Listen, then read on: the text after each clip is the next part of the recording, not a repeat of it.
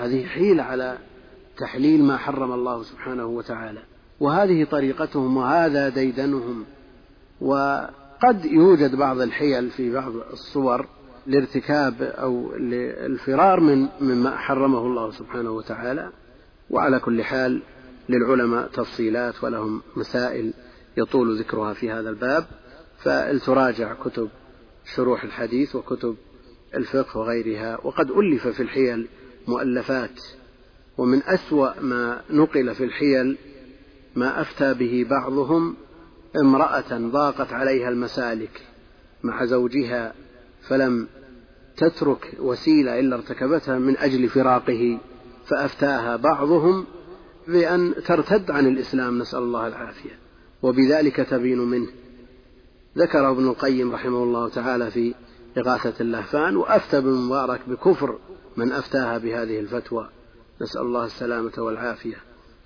أحسن الله عليك قد يفعل بعض الناس بعض الأعمال الخيرة التي أمر بها الشارع كمثلا بر الوالدين أو الإحسان إلى الجار أو صلة الأرحام ولكن لا يستشعر النية وإنما هو بواقع الجبلة. يفعل هذه الأفعال ولا يستشعر نية التقرب إلى الله سبحانه وتعالى. فهل يؤجر على فعل العبادات المحضة إذا استحضرها في أول الأمر وأن هذا عمل مقرب إلى الله سبحانه وتعالى يؤجر عليه وعلى مفرداته ولو لم يستحضر في جميع المفردات. تكفيه النية العامة. لكن العبادات الخاصة كل عبادة منها تحتاج إلى نية. ولكل امرئ ما نوى. من أحسن إلى والديه يريد بذلك وجه الله سبحانه وتعالى والدار الآخرة له ما نوى. لكن من أحسن إليهما مكافأة لهما ولم يستحضر أن الله سبحانه وتعالى أمره بذلك ولا كلفه بذلك بل لمجرد المكافأة يحصل له ما نواه ولا يحصل له شيء من الأجر. بعض الناس قد يفعل لأن بر الوالدين والإحسان إلى الغير من الجيران وغيرهم على درجات والناس معطى ومحروم من يستحضر النية في كل صغيرة وكبيرة هذا من أراد الله سبحانه وتعالى به خيرا. منهم من يرى أن ذلك مكافأة أقل في الأجر. لا شك أن من صنع إليكم معروفا فكافئوه يدخل تحت هذا الخبر ما يؤجر عليه الإنسان.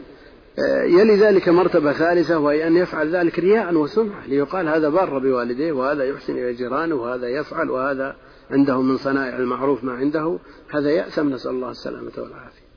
ففعل مثل هذه الأشياء على درجات.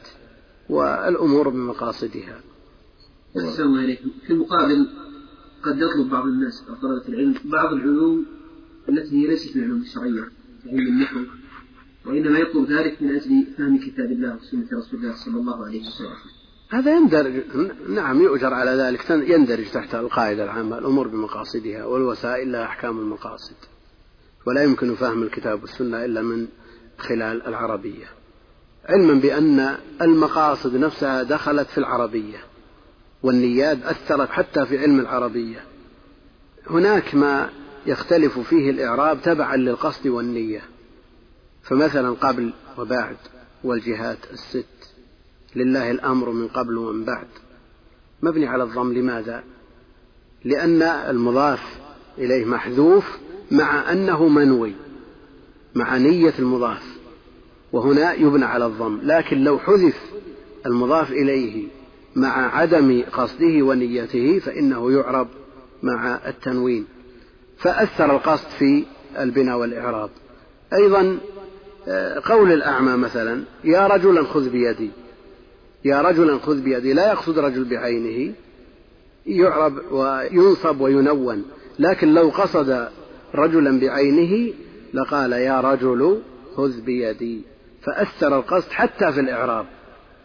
فهذا الحديث وهذه القاعدة الكلية الأمور بمقاصدها قاعدة عامة مؤثرة في كثير من العلوم وفي كثير من الأشياء ولذا عظم أهل العلم هذا الحديث ورفعوا من شأنه وأشادوا به. أحسن الله إليكم. يعاني الكثير. يعاني من معالجة أمر النية يعني معاناة شديدة. حتى أن بعضهم ربما أحجم عن بعض الأعمال الصالحة التي يعتاد عليها خوفا من أن يقع في الرياء أمام الناس. وهذا ينتشر كثيرا حتى بين النساء مع الأسف. هل من توجيه إلى هذا الأمر؟ هذا يوجد كثيرا. وهو في من يطلب العلم أظهر. يطلب العلم النظامي طلاب الأقسام الشرعية. يرد منهم الأسئلة كثيرا في آه، دخول أو وجود الخلل في النية. يقول القائل منهم نحن نطلب العلم الشرعي في قسم الشريعة في قسم السنة في قسم القرآن وغيرها من الأقسام الشرعية. ونصب أعيننا التخرج والوظيفة وبناء الأسرة وما أشبه ذلك. ولا نستطيع أن نتخلص من هذه الأمور. عالجنا أنفسنا فلم نستطع. فهل العلاج في ترك طلب العلم الشرعي؟ لا. عليه أن يواصل طلب العلم الشرعي. كما أن عليه أن يعالج نيته. ويصدق اللجأ إلى الله سبحانه وتعالى في طلبه تخليص نيته من جميع الشوائب. لأن العلم الشرعي عبادة محضة من علوم الآخرة لا يجوز التشريك فيها. والله سبحانه وتعالى إذا علم صدق النية عان العبد على ما يريده بإذن الله سبحانه وتعالى. فليس الترك علاج. لا ترك النوافل ولا ترك طلب العلم ليس هو العلاج وإنما العلاج الجهاد. مجاهدة النفس وتحسس النية وتعهد القلب لأن النية شرود والقلب سريع الالتفات. إذا لم يتعاهد ويتعاهد في كل لحظة فإنه يشرد بصاحبه إما بغفلة أو تشريك أو ما أشبه ذلك. قال رحمه الله عن عائشة رضي الله عنها أن الحارث بن هشام رضي الله عنه سأل رسول الله صلى الله عليه وسلم فقال يا رسول الله كيف يأتيك الوحي؟ فقال رسول الله صلى الله عليه وسلم أحيانا يأتيني مثل صلصلة الجرس وهو أشده علي فيفصم عني وقد وعيت عنه ما قال وأحيانا يتمثل لي الملك رجلا فيكلمني فأعي ما يقول. قالت عائشة رضي الله عنها ولقد رأيته ينزل عليه الوحي في اليوم الشديد البرد فيفصم عنه وإن جبينه ليتفصد عرقا. في شرح الحديث الثاني من حديث المختصر تروي الحديث عائشة رضي الله عنها أم المؤمنين الصديقة بنت الصديق أبي بكر أحب النساء إلى رسول الله صلى الله عليه وسلم بنت أحب الرجال إليه وعن الحارث بن هشام المخزومي أحد فضلاء الصحابة ممن أسلم يوم الفتح واستشهد في فتوح الشام سنة خمس عشرة. والحديث ترويه عائشة رضي الله عنها عن الحارث أو عن قصة الحارث. ففي الصحيح عن عائشة رضي الله عنها أن الحارث بن هشام سأل رسول الله صلى الله عليه وسلم. ولا فرق بين السند المؤنن كما هنا أن الحارث بن هشام وبين السند المعنعن كما فيما لو قالت عن الحارث بن هشام. فحكم أن حكم عن عند جمهور العلماء. وإن كان سياق القصة يدل على أن عائشة تروي القصة مع احتمال أن تكون حضرت السؤال واحتمال آخر أن تكون لم تحضر هذا السؤال وإنما تنقله عن الحارث بن هشام إما مباشرة أو بواسطة. فالحديث يحتمل أن يكون أن تكون عائشة حضرت السؤال والجواب فيكون من مسندها. وعلى هذا مشى أصحاب الأطراف كالمزي حيث ذكره في مسندها في الجزء الثاني عشر صفحة 93 ومئة. ويحتمل أن يكون الحارث بن هشام أخبرها بذلك. فيكون الحديث من مراسيل الصحابة وهو موصول عند جماهير العلماء. كما قال الحافظ العراقي رحمه الله تعالى أما الذي أرسله الصحابي فحكمه الوصل على الصواب. ونقل عليه الاتفاق وإن خالف في ذلك أبو إسحاق الإسفرايني فزعم أن مراسيل الصحابة كمراسيل غيرهم. لكن لم يلتفت أهل العلم إلى هذا القول فنقلوا عليه الاتفاق. فمرسل الصحابي في حكم الموصول. وقد جاء ما يؤيد الثاني ففي مسند الإمام أحمد رحمه الله من طريق عامر بن صالح الزبيري عن هشام عن أبيه عن عائشة عن الحارث بن هشام. قال سأل. وعامر فيه ضعف لكن له متابع عند ابن مندة قاله الحافظ رحمه الله ابن حجر. على كل حال سواء قلنا إنه متصل وأن عائشة شهدت السؤال والجواب أو لم تشهد السؤال والجواب فبلغها عن الحارث نفسه فيكون من مرسل الصحابي ومرسل الصحابي حكمه حكم الموصول ولا فرق.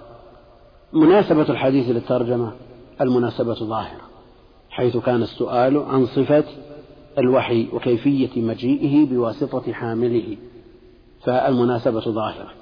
في متن الحديث يقول في سؤاله كيف يأتيك الوحي؟ كيف يأتيك؟ الوحي. يحتمل أن يكون السؤال عن صفة الوحي نفسه ويحتمل أن يكون عن صفة حامله أو ما هو أعم من ذلك. يكون السؤال عن الوحي وحامله أيضا. يقول ابن حجر وعلى كل تقدير فإسناد الإتيان إلى الوحي مجاز. وعلى كل تقدير فإسناد الإتيان إلى الوحي مجاز. لأنه قال كيف يأتيك الوحي؟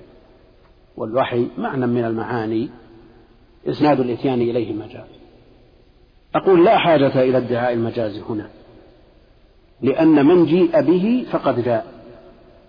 من جيء به فقد جاء ومن حج به فقد حج. يعني لو شخص حج به أبوه لا لا يمكن أن يقال حج فلان وسقطت عنه الفريضة. فمن جيء به فقد جاء حقيقة كمن حج به فقد حج حقيقة. فلا حاجة إلى ادعاء المجاز هنا. على النزاع المعروف عند أهل العلم في وقوع المجاز في لغة العرب عموما أو في نفيه عن النصوص الشرعية على وجه الخصوص. قوله عليه الصلاة والسلام في الجواب أحيانا جمع حين والحين يطلق على كثير الوقت وقليله. يطلق على كثير الوقت وقليله والمراد به هنا مجرد الوقت. والمراد به هنا مجرد الوقت. وانتصابه على الظرفية.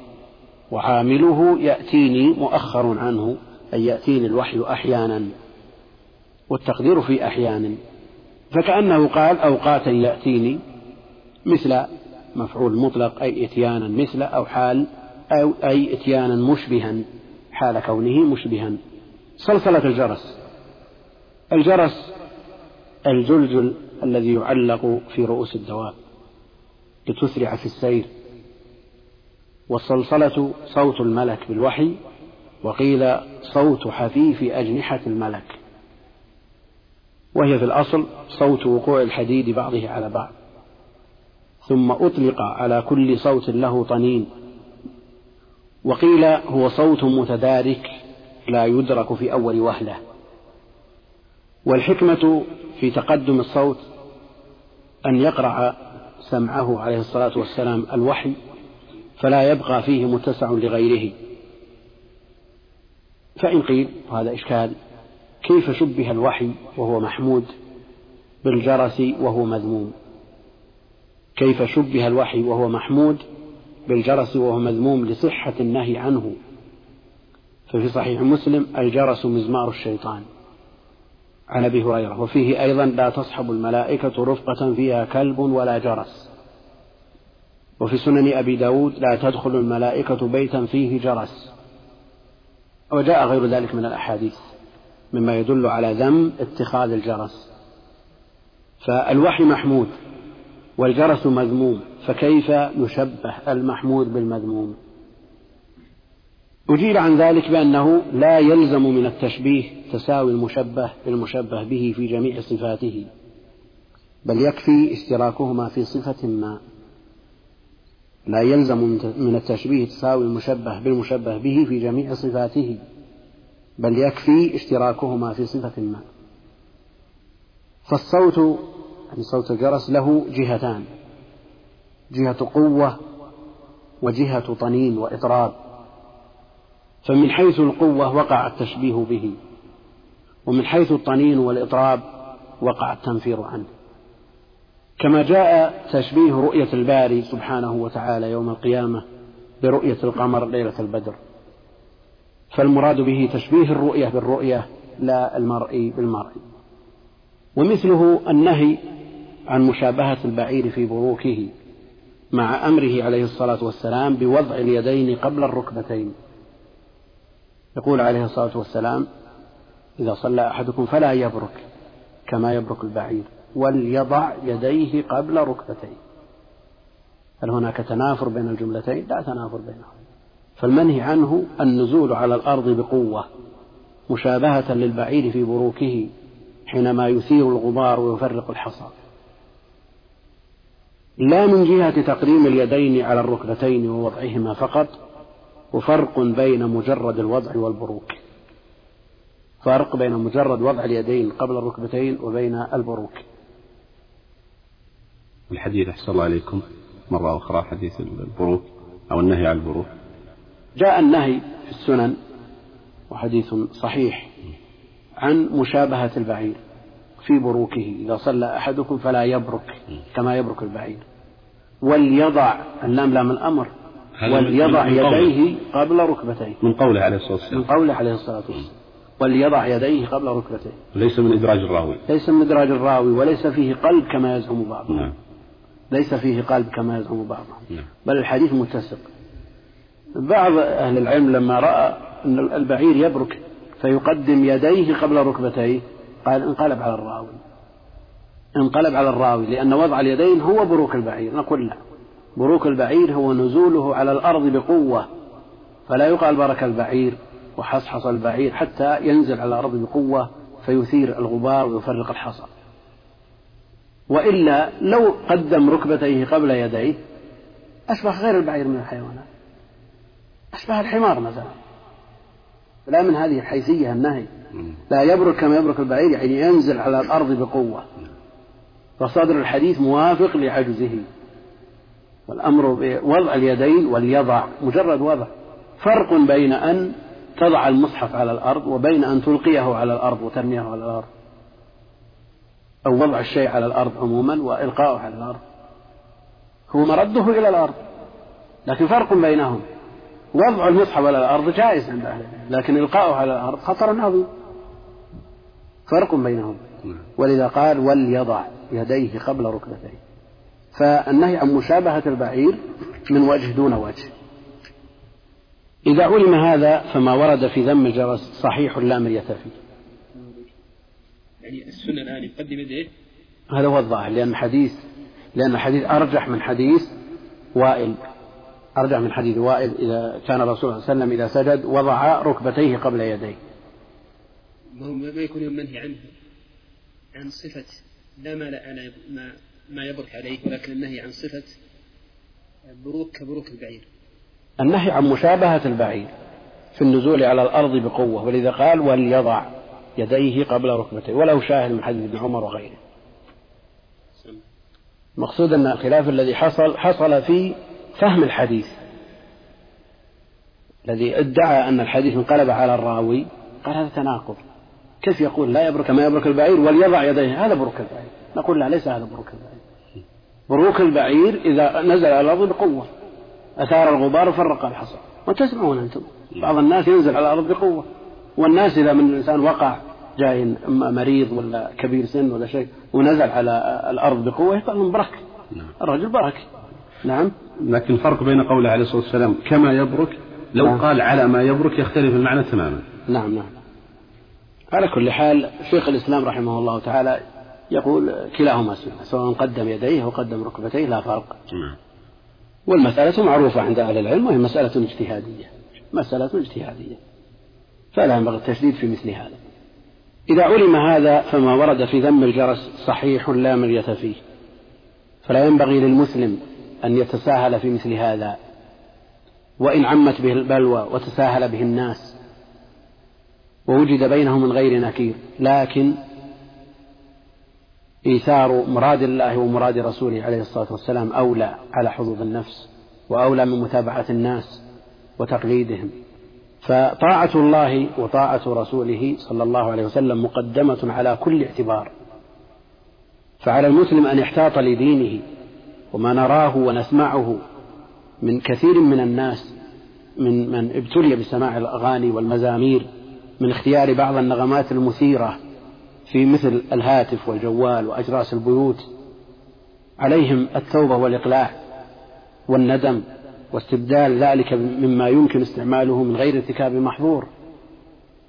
ومن المؤسف بل من الأسف الشديد أن نرى استعمال مثل هذه الأصوات ومثل هذه النغمات الموسيقية في مواطن العبادة كالمساجد وحلق العلم وأحيانا في المطاف.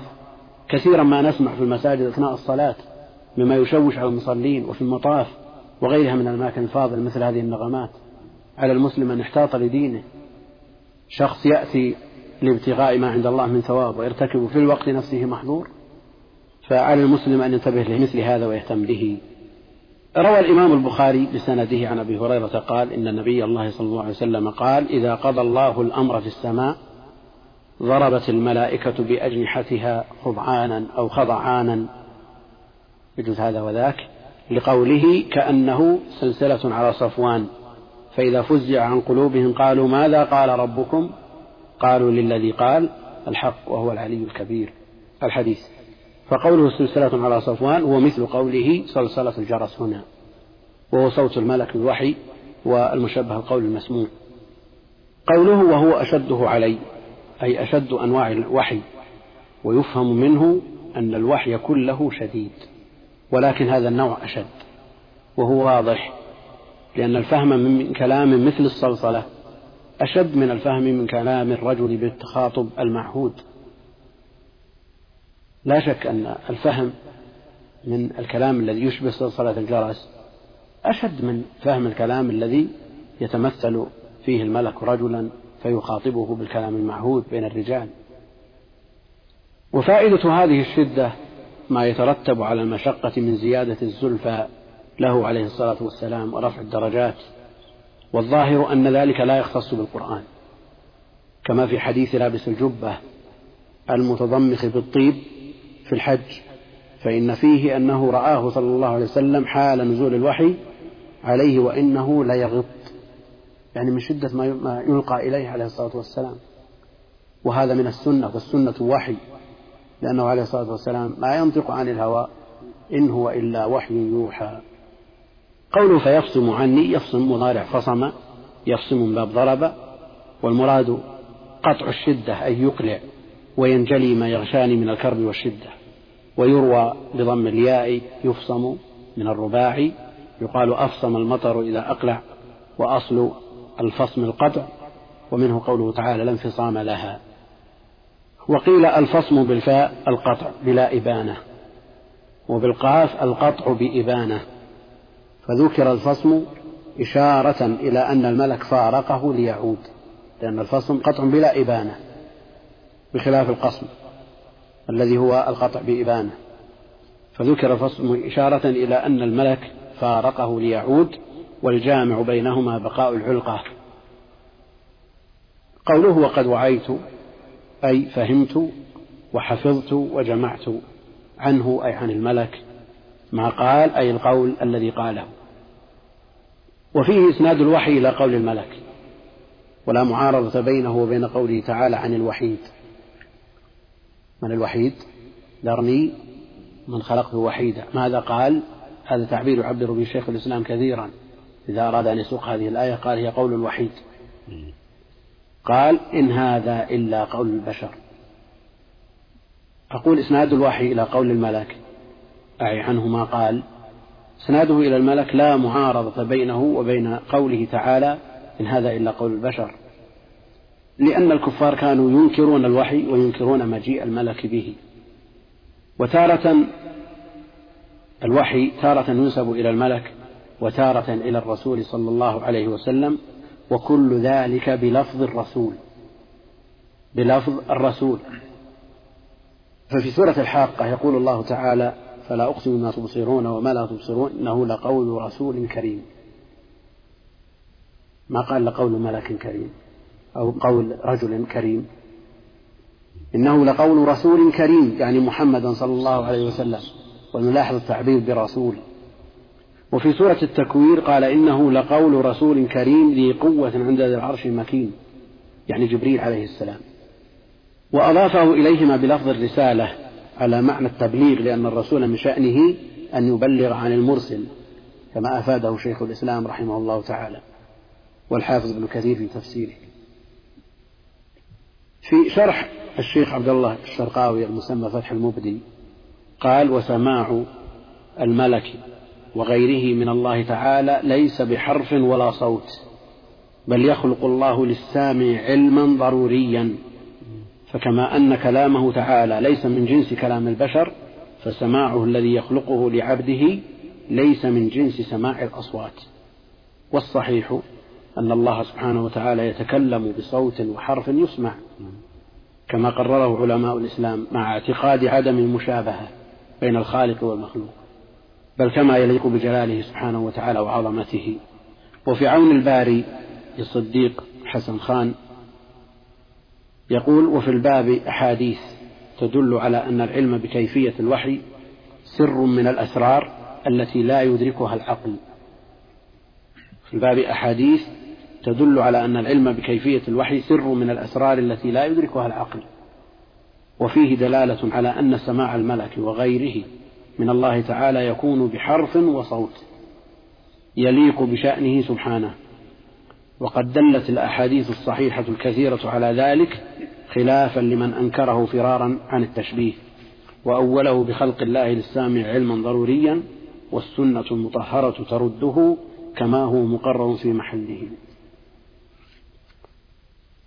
هذا نوع من أنواع الوحي والنوع الآخر هو ما أشار إليه النبي عليه الصلاة والسلام بقوله وأحيانا يتمثل أي يتصور لي أي لأجلي فاللام تعليلية وفي رواية إلي والتمثل مشتق من المثل.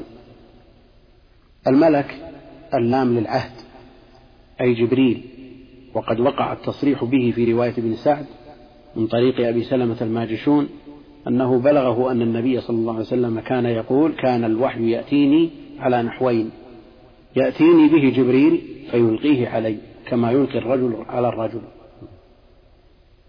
رجلا منصوب على المصدرية أي يتمثل مثل رجل أو تمييز أو حال وقد جاء الملك على صورة دحية الكلب. جاء الملك على صورة دحية بن خليفة الكلبي وذكر في الشروح آه، من جماله ما ذكر لأنه كان يمشي بين الناس متلثما لئلا يفتتن به. المتكلمون يزعمون أن الملائكة أجسام علوية لطيفة تتشكل في أي شكل أرادوا. ضبط الصحابي أحسن الله إليكم يا شيخ. دحية هكذا. دحية نعم. نعم. آه، وبعض الفلاسفة يزعم أنها جواهر روحانية. على كل حال الإيمان بالملائكة ركن من أركان الإيمان. نؤمن بهم على ما بلغنا عنهم في الكتاب والسنة. ونعتقد أن لله ملائكة مطهرين لا يعصون الله ما أمرهم ويفعلون ما يؤمرون. يقول ابن حجر الحق أن تمثل الملك رجلا ليس معناه أن ذاته انقلبت رجلا بل معناه أنه ظهر بتلك الصورة تأنيسا لمن يخاطبه والظاهر أن القدر الزائد لا يزول ولا يفنى بل يخفى على الرائي فقط والله أعلم. وذلك بعد أن نقل عدة أقوال عن بعض أهل العلم. الزائد من خلق جبريل الذي يسد الأفق وله ستمائة جناح يأتي على صورة رجل. أين يذهب الزائد؟ منهم من يقول يفنى ومنهم من يقول يزول ثم يعود. كل هذا لا دليل عليه. القدر الزائد لا يزول ولا يفنى بل يخفى على الرائي لا يمنع أن يكون الرسول عليه الصلاة والسلام يراه على صورة رجل وعلى هيئة رجل كما رآه الصحابة رضوان الله عليهم في حديث عمر وغيره وأبي هريرة وغيرهما حينما سأل النبي عليه الصلاة والسلام عن الإسلام والإيمان والإحسان رأوه على صورة رجل. وجاء ذكره في الأحاديث الصحيحة على هذه الكيفية. الله إليك. نعم. في قوله تعالى وما كان لبشر أن يكلمه الله إلا وحيا أو من وراء حجاب أو يرسل رسولا ويوحي بابنه ما شاء. وحيا. نعم. أول أقسام. هذا كأنه يكون عن غير طريق الملك الملك. هناك من أقسام الوحي ما يأتي ذكره لأن الحديث حصر الوحي في نوعين ويأتي في الكلام على الحديث أنواع أخرى إن شاء الله تعالى. فالحصر غير مفهوم سيأتي إن شاء الله تعالى. في قوله مثل صلصلة الجرس؟ يعني تشبيه هنا على التتابع والقوة. نعم من حيث القوة من حيث القوة نعم لا من حيث الإطراب والطنين كما ذكرنا. وقفنا عند قوله في الحديث فيكلمني كذا للأكثر ووقع عند البيهقي فيعلمني بالعين بدل الكاف والظاهر أن هذا تصحيف كما قال ابن حجر. قوله فأعي ما يقول أي القول الذي يقوله ووقع التغاير في فهم النوعين. فقال في النوع الأول وعيت. ثم عني وقد وعيت. بلفظ الماضي وفي الثاني قال فأعي ما يقول بلفظ المضارع لأن الوعي والفهم والحفظ حصل قبل الفصل ولا يتصور بعده. هذا بالنسبة للنوع الأول. وفي الثاني يحصل حال المكالمة ولا يتصور قبلها. فرق بين وعيت إذا جاءه في مثل صلصلة الجرس. إذا انتهى فإذا النبي عليه الصلاة والسلام قد وعى وانتهى. حفظ ما قاله. نعم. وفي الثاني يقول أعي يعني حال المكالمة. حال الثاني يحصل حال المكالمة ولا يتصور قبلها. يقول وقع التغاير في فهم النوعين فقال في الأول وعيت بلفظ الماضي وفي الثاني قال فأعي بلفظ المضارع. لأن الوعي والفهم والحفظ حصل قبل الفصل في النوع الأول ولا يتصور بعده وفي النوع الثاني يحصل حال المكالمة ولا يتصور قبلها. يعني إذا حددنا فيها ظهر معناها. في النوع الأول اللي هو مثل صلصلة الجرس. إذا انتهت هذه الصلصلة. نعم. لا تنتهي إلا والنبي عليه الصلاة والسلام قد وعى ما قال.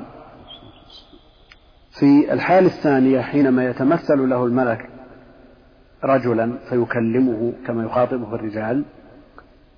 يكلمه فيعي يقول الرسول عليه الصلاة والسلام فأعي بصيغة المضارع.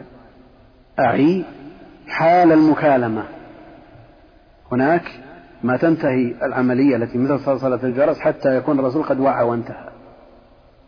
وهنا حال المكالمة يعي بلفظ المضارع. ولا يتصور قبلها. ومفهوم الحصر في الحديث حصر الوحي في النوعين المذكورين غير مراد لأن للوحي أنواعا أخر إما من صفة الوحي كمجيئه كدوي النحل والنفس في الروع والإلهام والرؤيا الصالحة والتكليم ليلة الإسرى بلا واسطة وإما من صفة حامل الوحي كمجيئه بصورته التي خلق عليها له ستمائة جناح. ورؤيته على كرسي بين السماء والأرض وقد سد الأفق. يقول ابن حجر الجواب منع الحصر في الحالتين المذكورتين وحملهما على الغالب أو حمل ما يغايرهما على أنه وقع بعد السؤال. أو لم يتعرض لصفتي الملك المذكورتين لندورهما. فقد ثبت عن عائشة أنه لم يره كذلك إلا مرتين. ولم يأتي في تلك الحالة أو لم يأتي في تلك الحالة بوحي أو أتاه به فكان على مثل صلصلة الجرس. ما الذي يمنع أن يكون على هيئته؟ له ستمائة جناح وجاء على مثل صلصلة الجرس فيدخل في النوع الأول في الحديث. وأما فنون الوحي فدوي النحل لا يعارض صلصلة الجرس لأن سماع الدوي بالنسبة إلى الحاضرين كما في حديث عمر يسمع عنده كدوي النحل والصلصلة بالنسبة إلى النبي صلى الله عليه وسلم.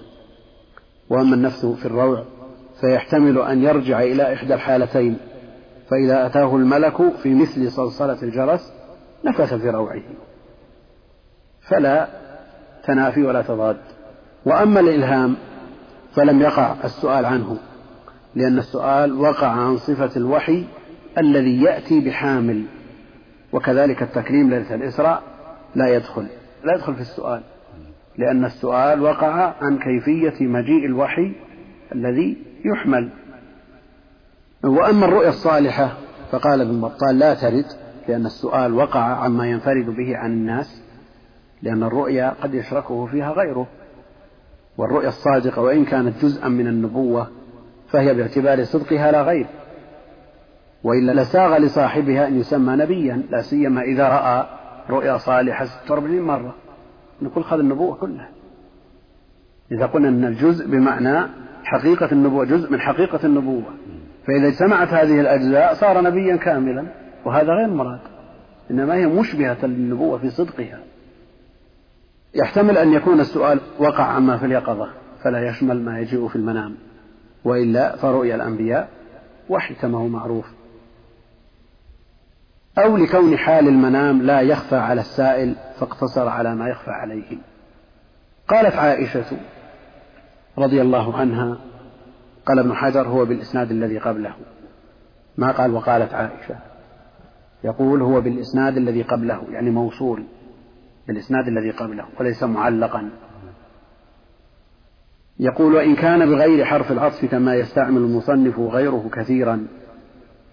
يقول وحيث يريد التعليق يأتي بحرف العطف وتعقبه العيني بأنه لم يقم دليلا على قوله. لا شك أن كلام الحافظ رحمه الله تعالى أغلبي.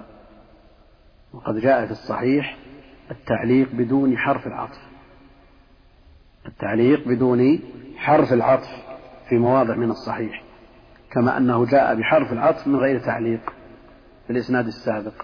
لكن كلام الحافظ رحمه الله تعالى أغلبي.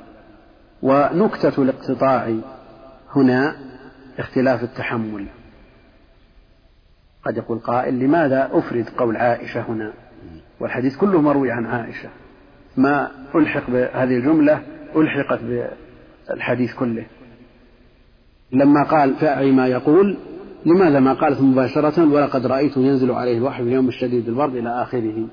إنما قال قالت عائشة لماذا نكتة الاقتطاع هنا يعني فصل الخبر الأول الثاني عن الأول اختلاف التحمل. لأنها في الأول أخبرت عن مسألة الحارث وفي الثاني أخبرت عما شاهدت تأييدا للخبر الأول. تقول رضي الله عنها ولقد رأيته تعني النبي عليه الصلاة والسلام وهذا مقول عائشة والواو للقسم واللام للتأكيد أي والله لقد أبصرته ينزل بفتح أوله وكسر ثالثه من الثلاثي وفي رواية أبي ذر والأصيل ينزل بالضم والفتح. عليه صلى الله عليه وسلم الوحي في اليوم الشديد البرد. الشديد صفة جرت على غير ما هي له. الأصل أن الصفة تتبع الموصوف. هنا صفة الشديد صفة لليوم في الإعراب هي تابعة له في الإعراب في اليوم الشديد. لكن من حيث المعنى هي صفة للبرد لا لليوم. فهي من حيث الإعراب وصف لليوم ومن حيث المعنى وصف للبرد. هل اليوم هو الشديد أو البرد هو الشديد؟ نعم. أصلا البرد هو الشديد. البرد هو الشديد. نعم. فهي من حيث الإعراب تابعة لليوم من حيث المعنى تابعة للبرد. وفيه دلالة على كثرة معاناته صلى الله عليه وسلم التعب والكرب عند نزول الوحي لما فيه من مخالفة العادة وهو كثرة العرق في شدة البرد. فيصم عنه أي يقلع أو فيفصم عنه كما في بعض الروايات أي يقلع وإن جبينه يتفصد. الجبين فوق الصدق والصدق ما بين العين والأذن وللإنسان جبينان يكتنفان الجبهة. والمراد جبيناه معا والمراد جبيناه معا. والإفراد يجوز أن يعاقب التثنية يعني يأتي الإفراد ويراد به التثنية. والإفراد يجوز أن يعاقب التثنية في كل اثنين يغني أحدهما عن الآخر كالعينين والأذنين. يعني إذا قلت فلان واسع العين تريد واحدة ولا اثنتين؟ نعم. كبير الأذن. تريد الواحدة ولا اثنتين؟ لا تريد الاثنتين. ومن ذلك قوله عليه الصلاة والسلام لا يصلي أحدكم في الثوب الواحد ليس على عاتقه منه شيء. الرواية الأخرى عاتقيه. تفسر المراد. لا يتفسد بالصاد المهملة المشددة أي يسيل مأخوذ من الفصد وهو قطع العرق لإسالة الدم. شبه جبينه المبارك عليه الصلاة والسلام بالعرق المفسود مبالغة في كثرة العرق. عرقا بفتح الراء رشح الجلد وإنما كان ذلك ليبلى صبره عليه الصلاة والسلام فيرتاض لاحتمال ما كلف من أعباء النبوة وهو منصوب على التمييز. الحديث مشتمل على فوائد كثيرة جدا لكن منها أن السؤال عن الكيفية لطلب الطمأنينة لا يقدح في اليقين. الحارث بن هشام سأل النبي عليه الصلاة والسلام كيف يأتيه الوحي؟ هل نقول لأن الحارث شك؟ لا. طلبا للطمأنينة كما سأل إبراهيم عليه السلام ربه عز وجل كيف تحيي الموتى؟ قال أولم تؤمن؟ قال بلى. لا يقدح في يقين إبراهيم. ولذا جاء في الحديث الصحيح من قوله عليه الصلاة والسلام نحن أحق بالشك من إبراهيم. الله. ما شك إبراهيم عليه السلام؟ فالسؤال عن الكيفية لطلب الطمأنينة لا يقدح في اليقين. من ذلك جواز السؤال عن أحوال الأنبياء من الوحي وغيره.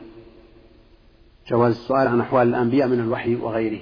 وأن المسؤول عنه إذا كان ذا أقسام يذكر المجيب في أول جوابه ما يقتضي التفصيل. لكي ينتبه لبقية الأقسام. وفيه إثبات الملائكة خلافا لمن أنكرهم من الملاحدة والفلاسفة وأن لهم قدرة على التشكل. ولا شك أن الإيمان بالملائكة ركن من أركان الإيمان كما هو معروف. والحديث مخرج في الصحيح في البخاري في موضعين. الأول في بدء الوحي والمناسبة ظاهرة كما تقدم والثاني في بدء الخلق في باب ذكر الملائكة.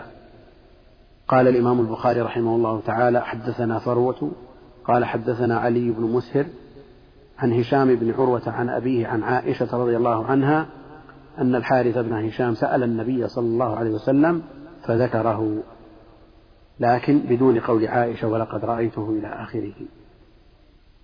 ففي بدء الخلق باب ذكر الملائكة المناسبة ظاهرة من قوله وأحيانا يتمثل لي الملك ومن قوله أحيانا يأتيني مثل صلصلة الجرس يعني مع الملك الذي يحمله وأظهر منه قوله في الشق الثاني وأحيانا يأتيني أو يتمثل لي الملك رجلا فيكلمني فأعي ما يقول.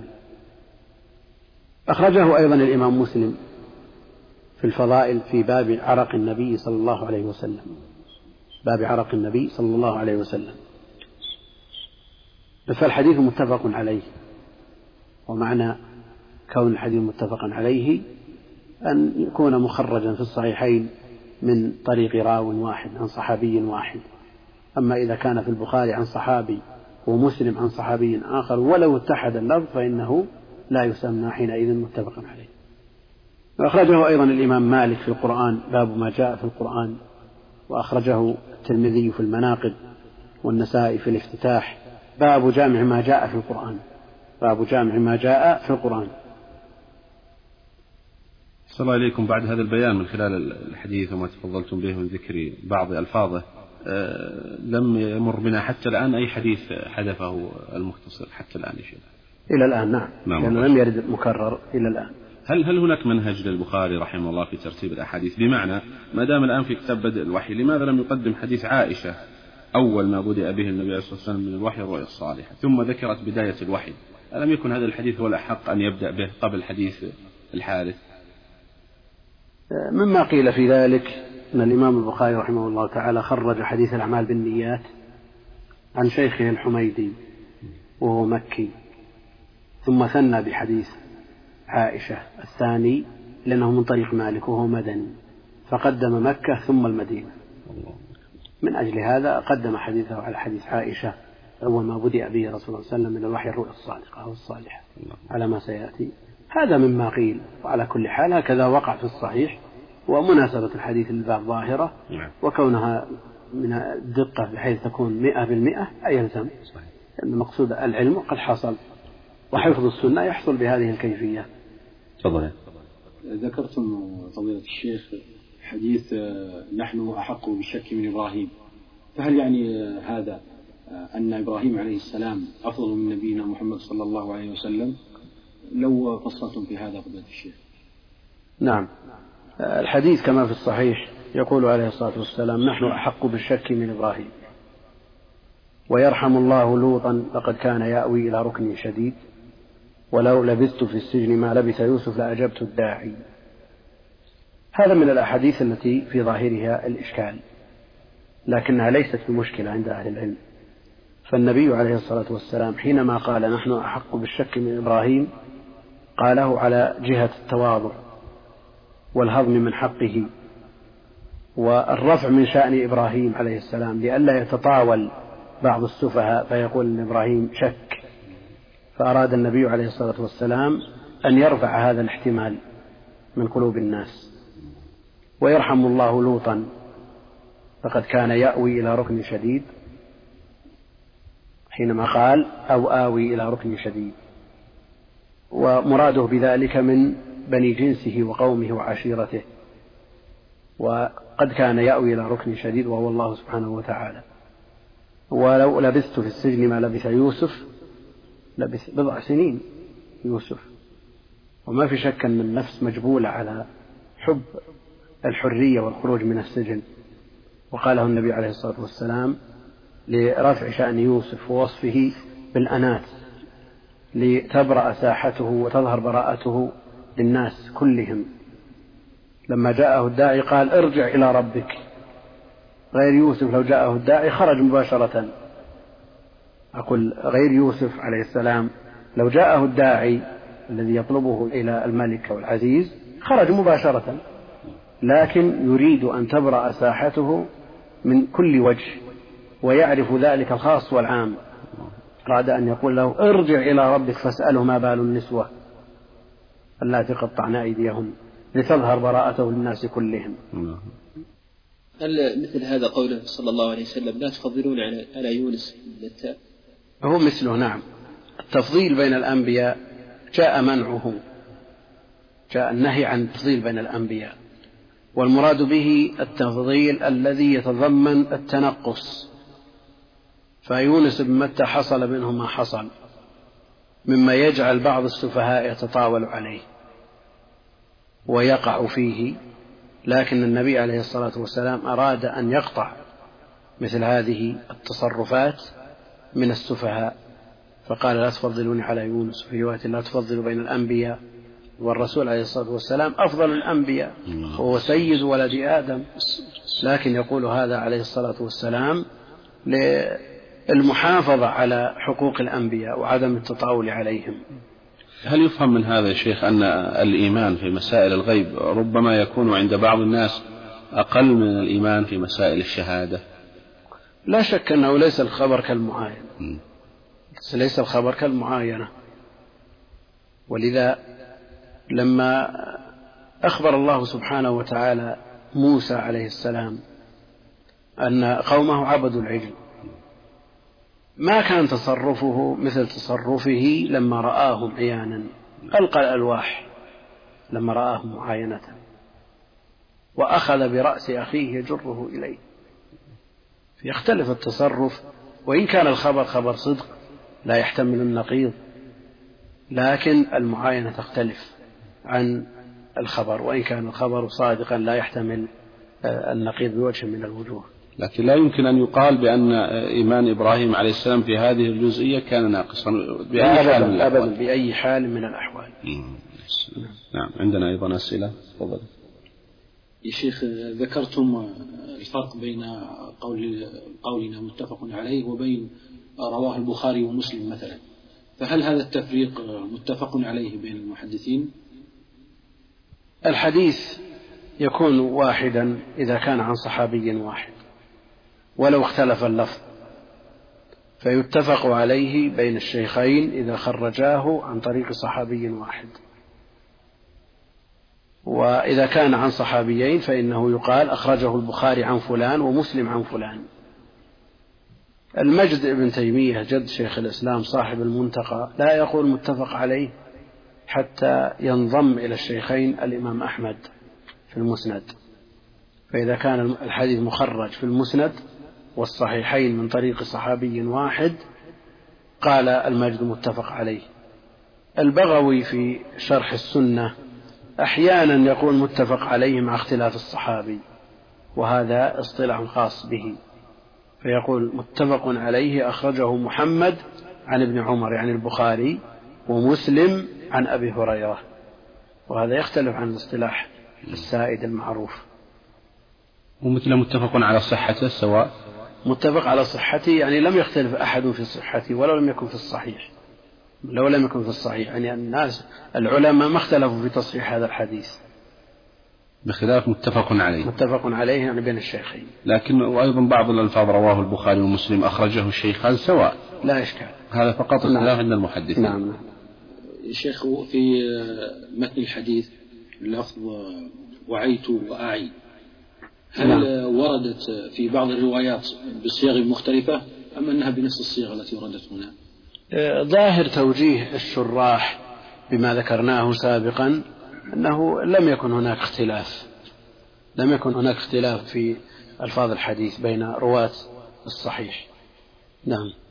أحسن الله إليك في حديثكم قبل قليل بالنسبة للسند المؤنن. هل هناك فرق بين السند المؤنن والمعنعن؟ خصوصا أننا في المقدمة ذكرنا شيئا من هذا عندما تفضلتم بشرح خطبة المختصر رحمه الله. هنا في حديث الباب تقول عائشة رضي الله عنها أن الحارث بن هشام سأل رسول الله صلى الله عليه وسلم. جاء عنها في المسند عن الحارث بن هشام أنه سأل النبي عليه الصلاة والسلام. الأصل أن السند المؤنن أو المؤنن لا يختلف عن السند المعنعن ولذا يقول الحافظ العراقي وحكم أن حكم عن فالجل سووا وللقطع نحى البرديج حتى يبين الوصل في التخريج. وابن الصلاح نقل عن الإمام أحمد ويعقوب بن شيبة أن هناك فرقا بين السند المؤنن والسند المعنعن فالمعنعن على الاتصال والمؤنن على الانقطاع. والسبب أنه وقف على حديث محمد بن الحنفية عن عمار أن النبي صلى الله عليه وسلم مر به. عن محمد بن الحنفية عن عمار أن النبي عليه الصلاة والسلام مر به. فقال الإمام أحمد ويعقوب بن شيبة قالا متصل. والرواية الأخرى عن محمد بن الحنفية أن عمارا مر به النبي صلى الله عليه وسلم فقال منقطع. فأخذ من هذا أن الإمام أحمد ويعقوب بن شيبة يفرقان بين المؤنن والمعنعن. لكنه كما قال الحافظ العراقي رحمه الله تعالى كذا له ولم يصوب صوبه. يعني ما نظر إلى السبب الحقيقي في الاختلاف بين حكميهما على الحديث. بطريقيه. فمحمد بن الحنفية لما قال عن عمار أن النبي صلى الله عليه وسلم مر به محمد بن الحنفية يروي عن عمار قصة حصلت له يرويها عن صاحبه عن صاحب الشأن فهي متصلة. وفي الطريق الآخر الذي قال فيه محمد بن الحنفية أن عمارا مر به النبي عليه الصلاة والسلام محمد بن الحنفية يتحدث عن قصة لم يشهدها فحكم عليه بالانقطاع. حكم عليه بالانقطاع. يعني فرق بين أن نقول عن فلان من المشايخ عن الشيخ ابن باز مثلا أن الشيخ محمد بن إبراهيم قال له نعم؟ نعم. إحنا نروي عن الشيخ مباشرة والقصة حصلت له متصل. نعم. لكن لو قلنا عن فلان اللي هو شخص متأخر في طبقتنا مثلا. أن الشيخ محمد بن إبراهيم قال للشيخ عبد العزيز مثلا هذه قصة لم نشهدها.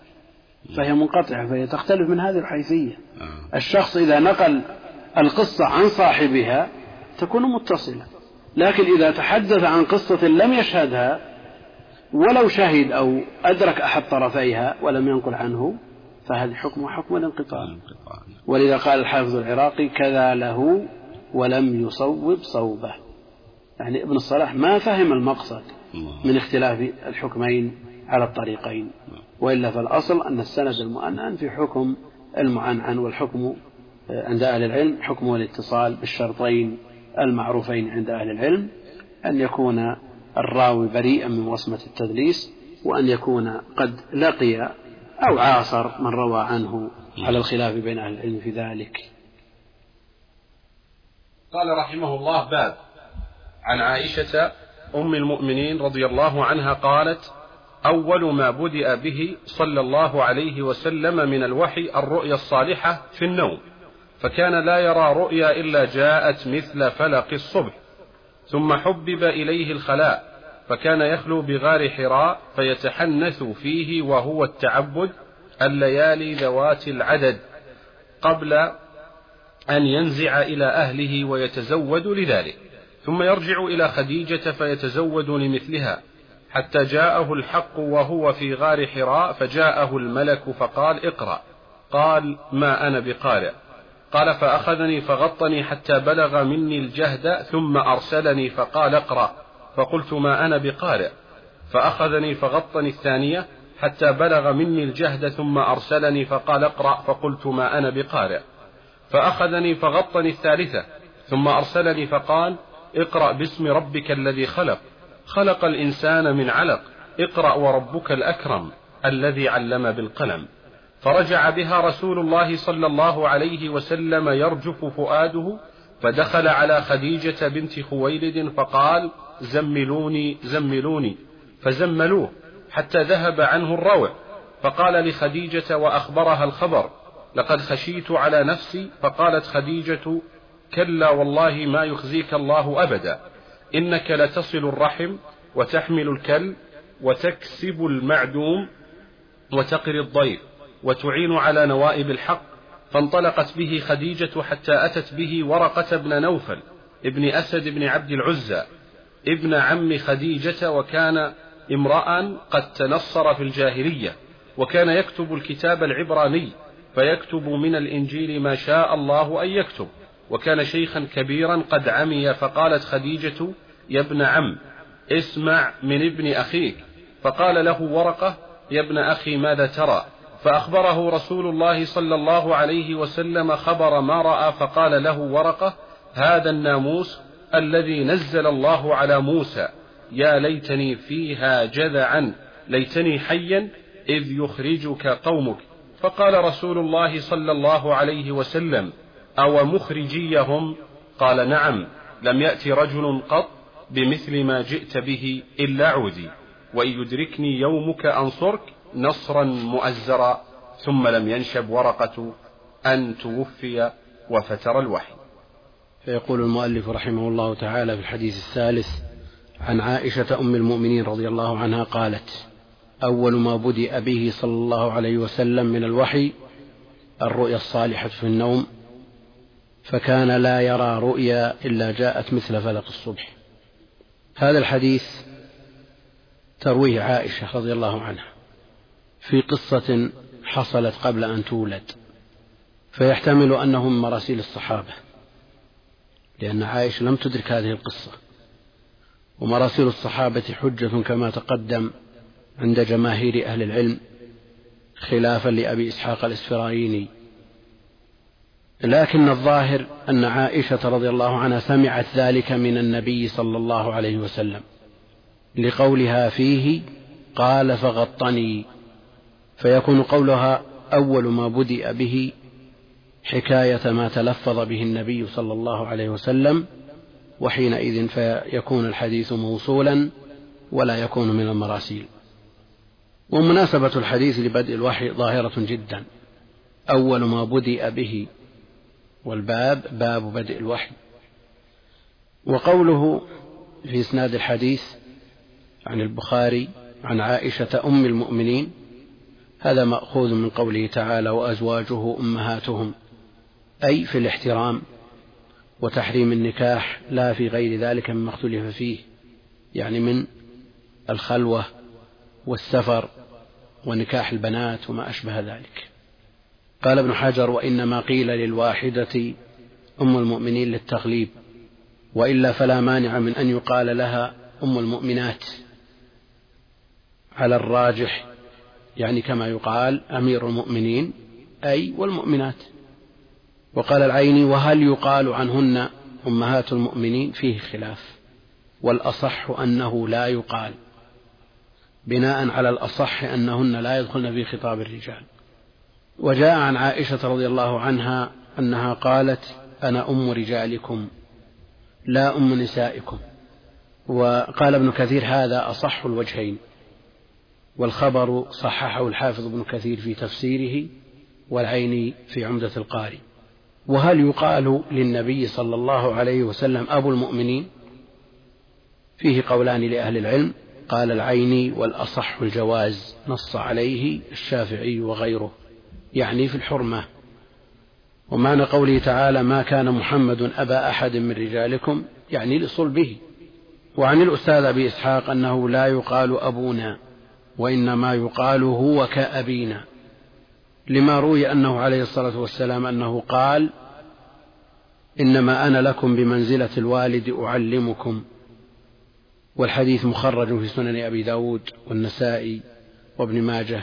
وهو حديث بطرقه حسن.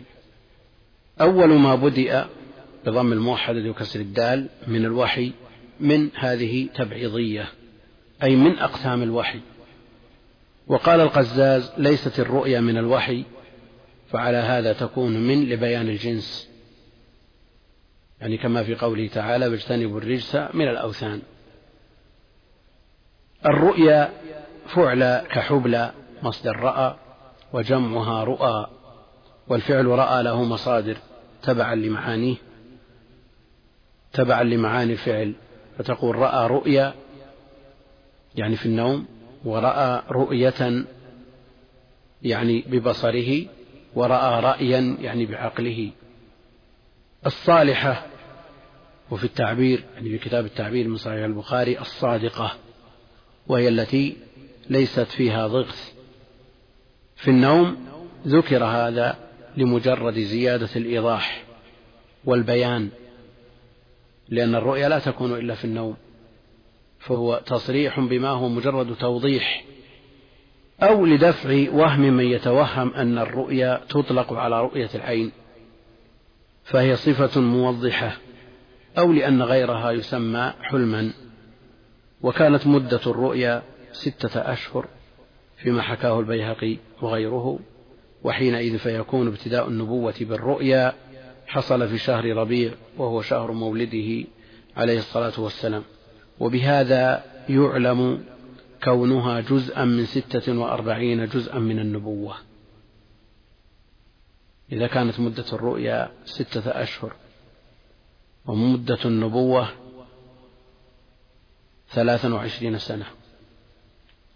الستة الأشهر نصف سنة والثلاث والعشرين سنة ست وأربعين نصف فتكون الرؤيا جزءا من ستة وأربعين جزءا. فكان لا يرى رؤيا إلا جاءت مثل فلق الصبح كرؤياه دخول المسجد الحرام ووجه الشبه بين الرؤيا وفلق الصبح الوضوح والفلق هو ضياء الصبح. ومثل نصب بمصدر محذوف أي إلا جاءت مجيئا مثل فلق الصبح أو نصبت على الحال والتقدير مشبهة ضياء الصبح. ثم حبب إليه الخلاء الخلاء بالمد مصدر بمعنى الخلوة أي الاختلاء وبني حبب لما لم يسمى فاعله أي للمجهول. لعدم تحقق الباعث على ذلك وإن كان كل من عند الله سبحانه وتعالى. وحببت إليه الخلوة عليه الصلاة والسلام لأن معها يحصل فراغ القلب والانقطاع عن الخلق ليجد الوحي منه متمكنا كما قيل فصادف قلبا خاليا فتمكن. لا شك أن الشيء الخالي يقبل ما يجيئه لأول مرة. وفي ذلك تنبيه على فضل العزلة لأنها تريح القلب من أشغال الدنيا وتفرغه لله تعالى. والخلوة أن يخلو عن غيره بربه والعزلة يأتي بيان حكمها وتفصيل ذلك في شرح حديث يوشك أن يكون خير ما للمسلم غنم يتبع بها شعف الجبال. من كتاب الإيمان إن شاء الله تعالى. ولأهمية هذا الموضوع وما جاء فيه من النصوص التي ظاهرها التعارض نقدم التوفيق لمثل هذه النصوص بكلام مختصر ونترك التفصيل في مكانه. العزلة محمودة جاءت النصوص بمدحها وجاءت النصوص أيضا بمدح الخلطة. ومخالطة الناس والصبر على أذاهم وشهود الجمع والجماعات وحضور محافل الناس وتغيير ما يقع منهم وتعليم الجاهل وغير ذلك. فلا شك أن العزلة محمودة بالنسبة لبعض الناس لا سيما من لا يستطيع أو ليست عنده القدرة على التغيير والتأثير بل العكس. إذا كان ممن يتأثر بغيره فمثل هذا العزلة في حقه أفضل. بينما بعض الناس الذين لديهم القدرة على التأثير في غيرهم وهم لا يتأثرون بغيرهم مثل هؤلاء يقال لهم الخلطة في حقهم أفضل. الذي يستطيع أن يؤثر في الناس نعم ولا يتأثر هو هذا يقال له اختلط بالناس وانفعهم. وعلمهم وأرشدهم وأمرهم وانههم لكن الذي يتأثر ولا يستطيع التأثير مثل هذا يقال له اعتزل. وكان يخلو بغار حراء. الغار هو النقب في الجبل. وحراء جبل بينه وبين مكة نحو ثلاثة أميال على يسار الذاهب إلى منى. فيتحنث فيه بالحاء وآخره مثلثة يعني ثاء. وهو التعبد. الضمير هو عائد إلى مصدر يتحنث يعني التحنث التعبد. وهو من الأفعال التي معناها السلب أي اجتناب فاعلها لمصدرها مثل تأثم وتحوب إذا اجتنب الإثم والحوب أو هو بمعنى يتحنف بالفاء أي يتبع الحنيفية ملة إبراهيم عليه السلام والفاء تبدل ثاء كما يقال في الأجداث الأجداف. وقد وقع كذلك بالفاء في رواية ابن هشام في السيرة يتحنف وتفسير التحنث مدرج من تفسير الزهري أدرجه في الخبر كما جزم به الطيبي وإن لم يذكر دليله. نعم في رواية البخاري في كتاب التفسير من صحيحه ما يدل على الإدراج حيث قال قال والتحنث التعبد يعني قال. والخبر من كلام الخبر مروي عن عائشة يعني لو كان سياقه سياق الخبر فقال قالت. ما دام غير وقال قال ونسبه إلى مذكر فالإدراج يكون من غيرها. وهو من من يا شيخ؟ من الزهري من الزهري الإدراج من الزهري. الليالي ذوات العدد أي مع أيامهن واقتصر عليهن للتغليب. يعني اقتصر على الليالي دون الأيام للتغليب لأنهن أنسب للخلوة. ووصف الليالي بذوات العدد لإرادة التقليل كما في قوله تعالى دراهم معدودة أو للكثرة لاحتياجها إلى العدد وهو المناسب للمقام. وجاء تحديد المدة بشهر روى الشيخان جاورت بحراء شهرا وعند ابن إسحاق أنه شهر رمضان وذواتي بالكسر صفة لليالي أما ما يزعمه بعضهم من استحباب الخلوة عفوا دكتور في بعض النسخ جاءت وذوات العدد العدد؟ نعم لا لا لا لا لا أبدا غير صحيح غير صحيح لأن الطبعة اللي معك يا شيخ ناصر الطبعة العامرة الطبعة التركية. وقد زعم طابعها أنه أخذها بحروفها من إرشاد الساري القسطلاني. ونعلم جميعا أن إرشاد الساري اهتم بالفاظ الصحيح واعتنى به عناية فائقة. لكن هذه الطبعة مع كونها لا بأس بها في الجملة لكن فيها أخطاء وفيها سقط بعض الأحاديث. فليست بأجود الطبعات للصحيح. وإن زعم طابعها أنه أخذها من إرشاد الساري بحروفها. فيها سقط أحاديث. وقفنا فيها على سقط أحاديث. ولم يأتي التصريح بكيفية تعبده صلى الله عليه وسلم. فيحتمل أن عائشة رضي الله عنها أطلقت على الخلوة بمجردها تعبدا. لأن الانعزال عن الناس لا سيما من كان على باطل من جملة العبادة. فلا شك أن مفارقة العصاة عبادة. إذا قصد بهذه المفارقة مفارقة مشاهدة العصاة والمعاصي بهذه النية تنقلب إلى عبادة. كما أن النوم للتخلص من بعض الأعمال المحرمة والمكروهة يكون عبادة. كما أنه يكون عبادة أيضا إذا استعين به على طاعة الله سبحانه وتعالى. وقيل يتعبد بالتفكر. قبل أن ينزع إلى أهله ينزع بفتح أوله وكسر الزاي أي يحن ويشتاق ويرجع ويتزود لذلك برفع الدال أي يتخذ الزاد للخلوة يتزود لذلك برفع الدال. لماذا لم نعطفها على ينزع؟ يفسد المعنى يفسد المعنى. لو قلنا قبل أن يتزود ما نفع لأن العطف على نية تكرار العامل. ثم يرجع إلى خديجة زوجه وهو تفسير للأهل السابق الذكر فيتزود لمثلها أي لمثل الليالي وفي رجوعه عليه الصلاة والسلام دليل على أن الانقطاع الدائم عن الأهل ليس من السنة. الانقطاع الدائم عن الأهل ليس من السنة. حتى جاء الحق وهو الوحي وفي التفسير حتى فجأه الحق أي بغته وهو في غار حراء فجاءه الملك جبريل عليه السلام في يوم الاثنين لسبع عشرة ليلة خلت من رمضان وهو ابن أربعين سنة.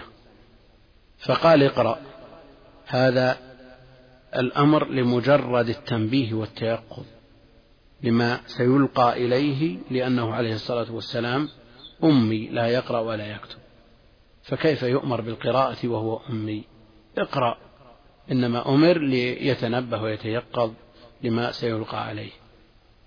ويحتمل أن يكون على بابه من الطلب كما قال بعض الشراح وأنه أمر بالقراءة فعلا. فيستدل به على تكليف ما لا يطاق في الحال وإن قدر عليه بعد. وإن قدر عليه بعد.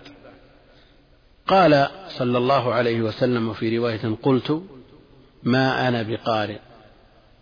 هذه الرواية قلت تؤيد أن عائشة سمعت الخبر من النبي عليه الصلاة والسلام. ما أنا بقارئ؟ وفي رواية ما أحسن أن أقرأ. وفي رواية ماذا أقرأ؟ قال صلى الله عليه وسلم فأخذني يعني جبريل عليه السلام فغطني. أي ضمني وعصرني وعند الطبري فغتني بالتاء والغت حبس النفس حتى بلغ مني الجهد فتح الجيم ونصب الدال أي بلغ الغط مني غاية وسعي وروي بالضم والرفع أي بلغ مني الجهد مبلغه.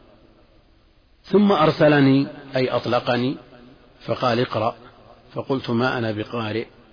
فأخذني فغطني وهكذا مرتين ثم الثالثة فغطني الثالثة وفائدة هذا الغط ليفرغه عن النظر إلى أمور الدنيا ويقبل بكليته إلى ما يلقى إليه وكرره للمبالغة.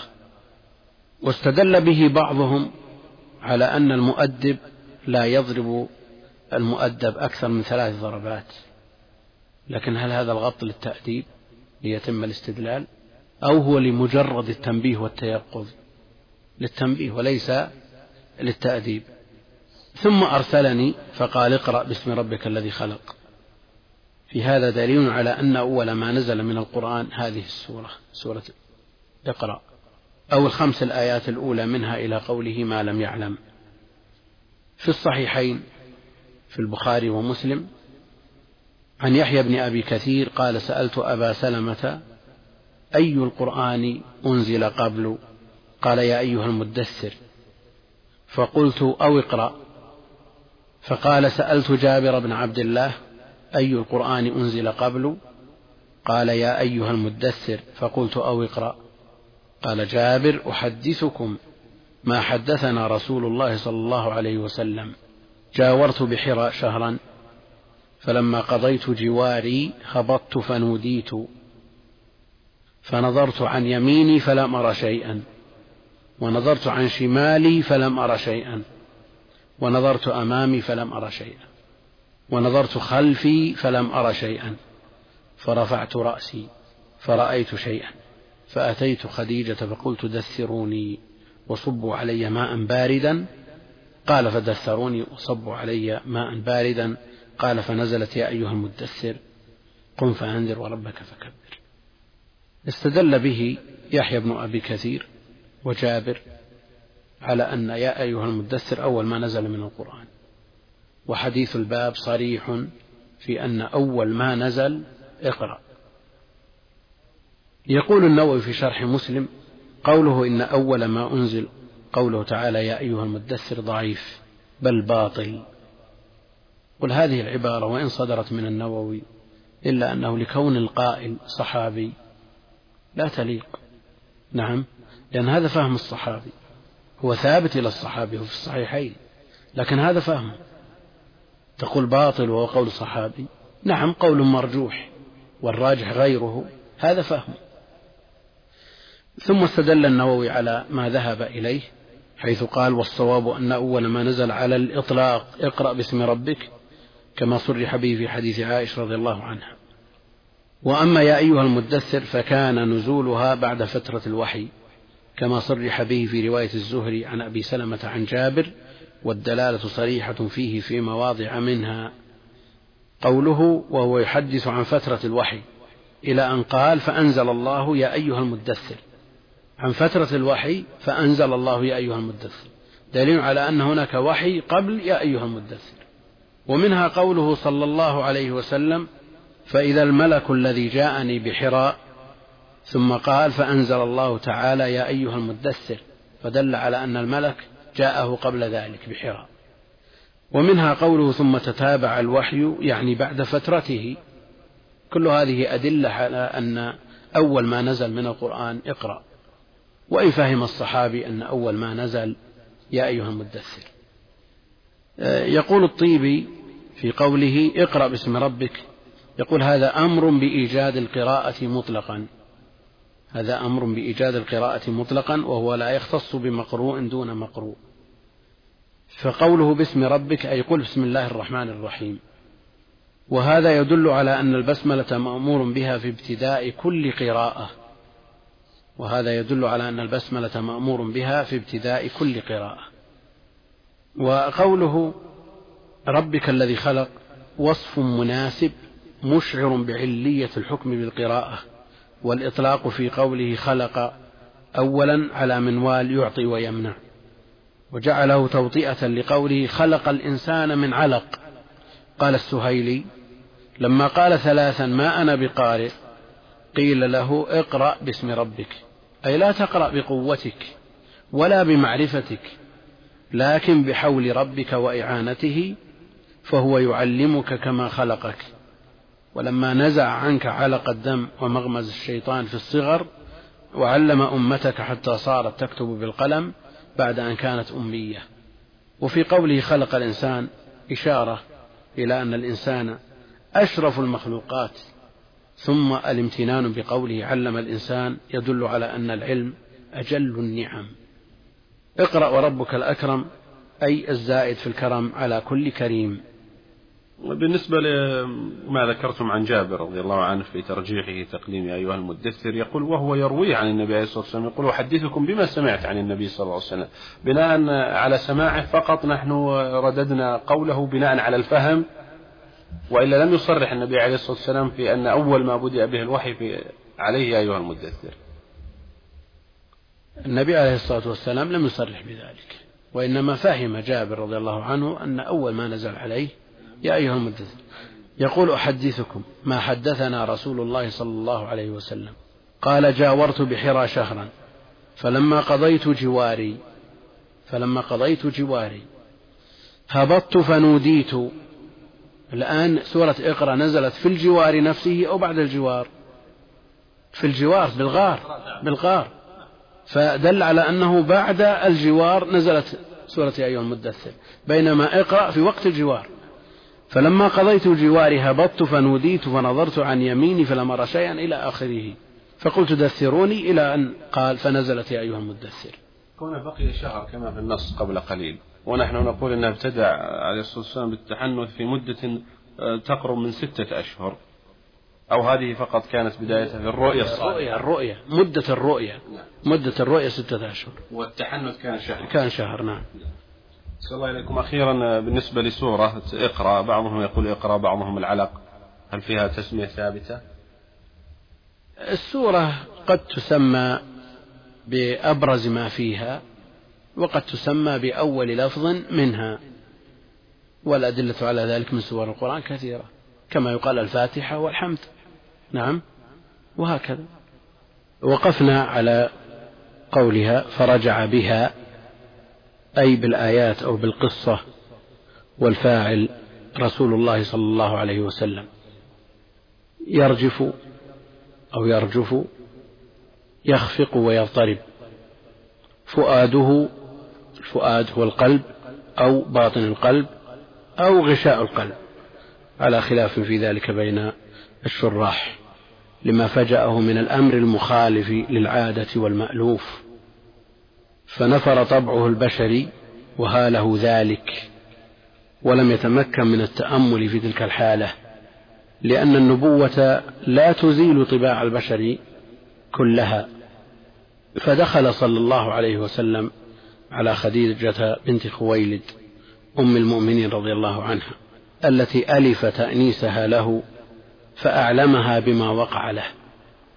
وهي خديجة بنت خويلد بن أسد بن عبد العزى بن قصي بن كلاب تزوجها رسول الله صلى الله عليه وسلم وهو ابن خمس وعشرين سنة وهي أم أولاده كلهم خلا إبراهيم فمن مارية القبطية ولم يتزوج قبلها ولا عليها حتى ماتت رضي الله عنها.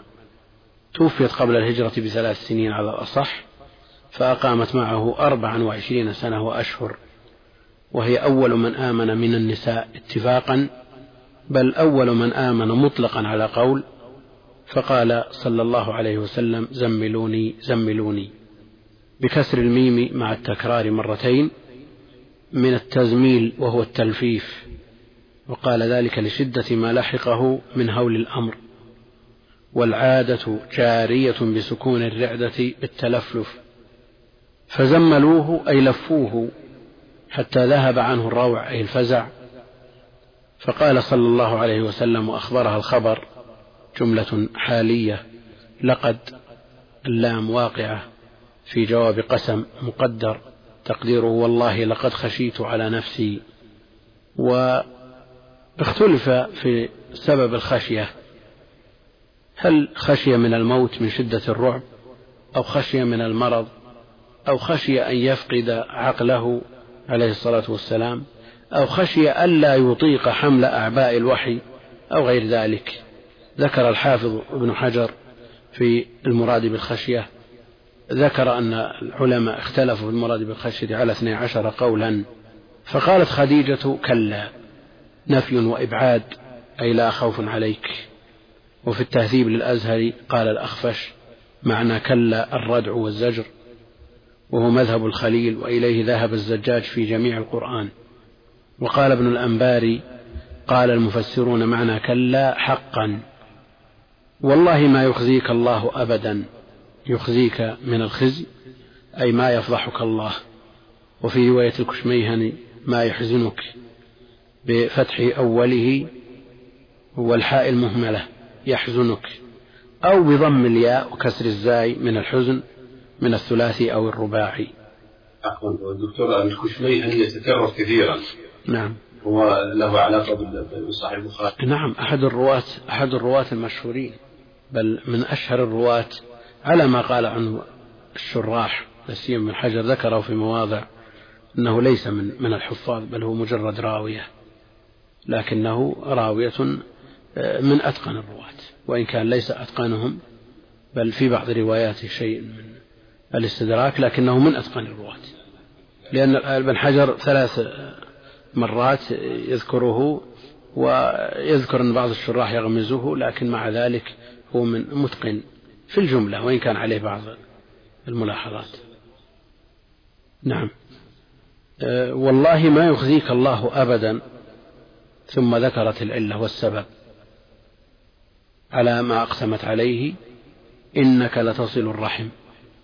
أي القرابة وتحمل الكل الذي لا يستقل بأمره كما قال تعالى وكل على مولاه وتكسب المعدوم أي تعطي الناس ما لا يجدونه عند غيرك وكسب يتعدى بنفسه إلى واحد نحو كسبت المال وإلى اثنين نحو كسبت غيري المال وهذا منه.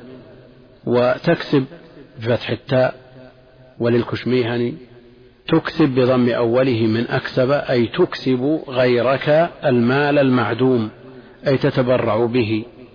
والرواية الأولى أصح كما قال القاضي عياض. قال الخطابي الصواب المعدم بلا واو أي الفقير لأن المعدوم لا يكسب. المعدوم معدوم يعني مفقود كيف يكسب؟ وأجيب بأنه لا يمتنع أن يطلق على المعدم المعدوم لكونه كالمعدوم الميت الذي لا تصرف له. وفي تهذيب اللغة للأزهري وهو بالمناسبة كتاب من أنفس كتب اللغة وأهمها وأعلاها. قال ابن الأعرابي رجل عديم لا عقل له ورجل معدم لا مال له. وقال غيره فلان يكسب المعدوم إذا كان مجدودا ينال ما يحرمه غيره. وتقري الضيف بفتح أوله بلا همز وقال الأبي وسمع بضمها رباعيا أي تهيئ له طعامه ونزله وتعين على نوائب الحق أي حوادثه.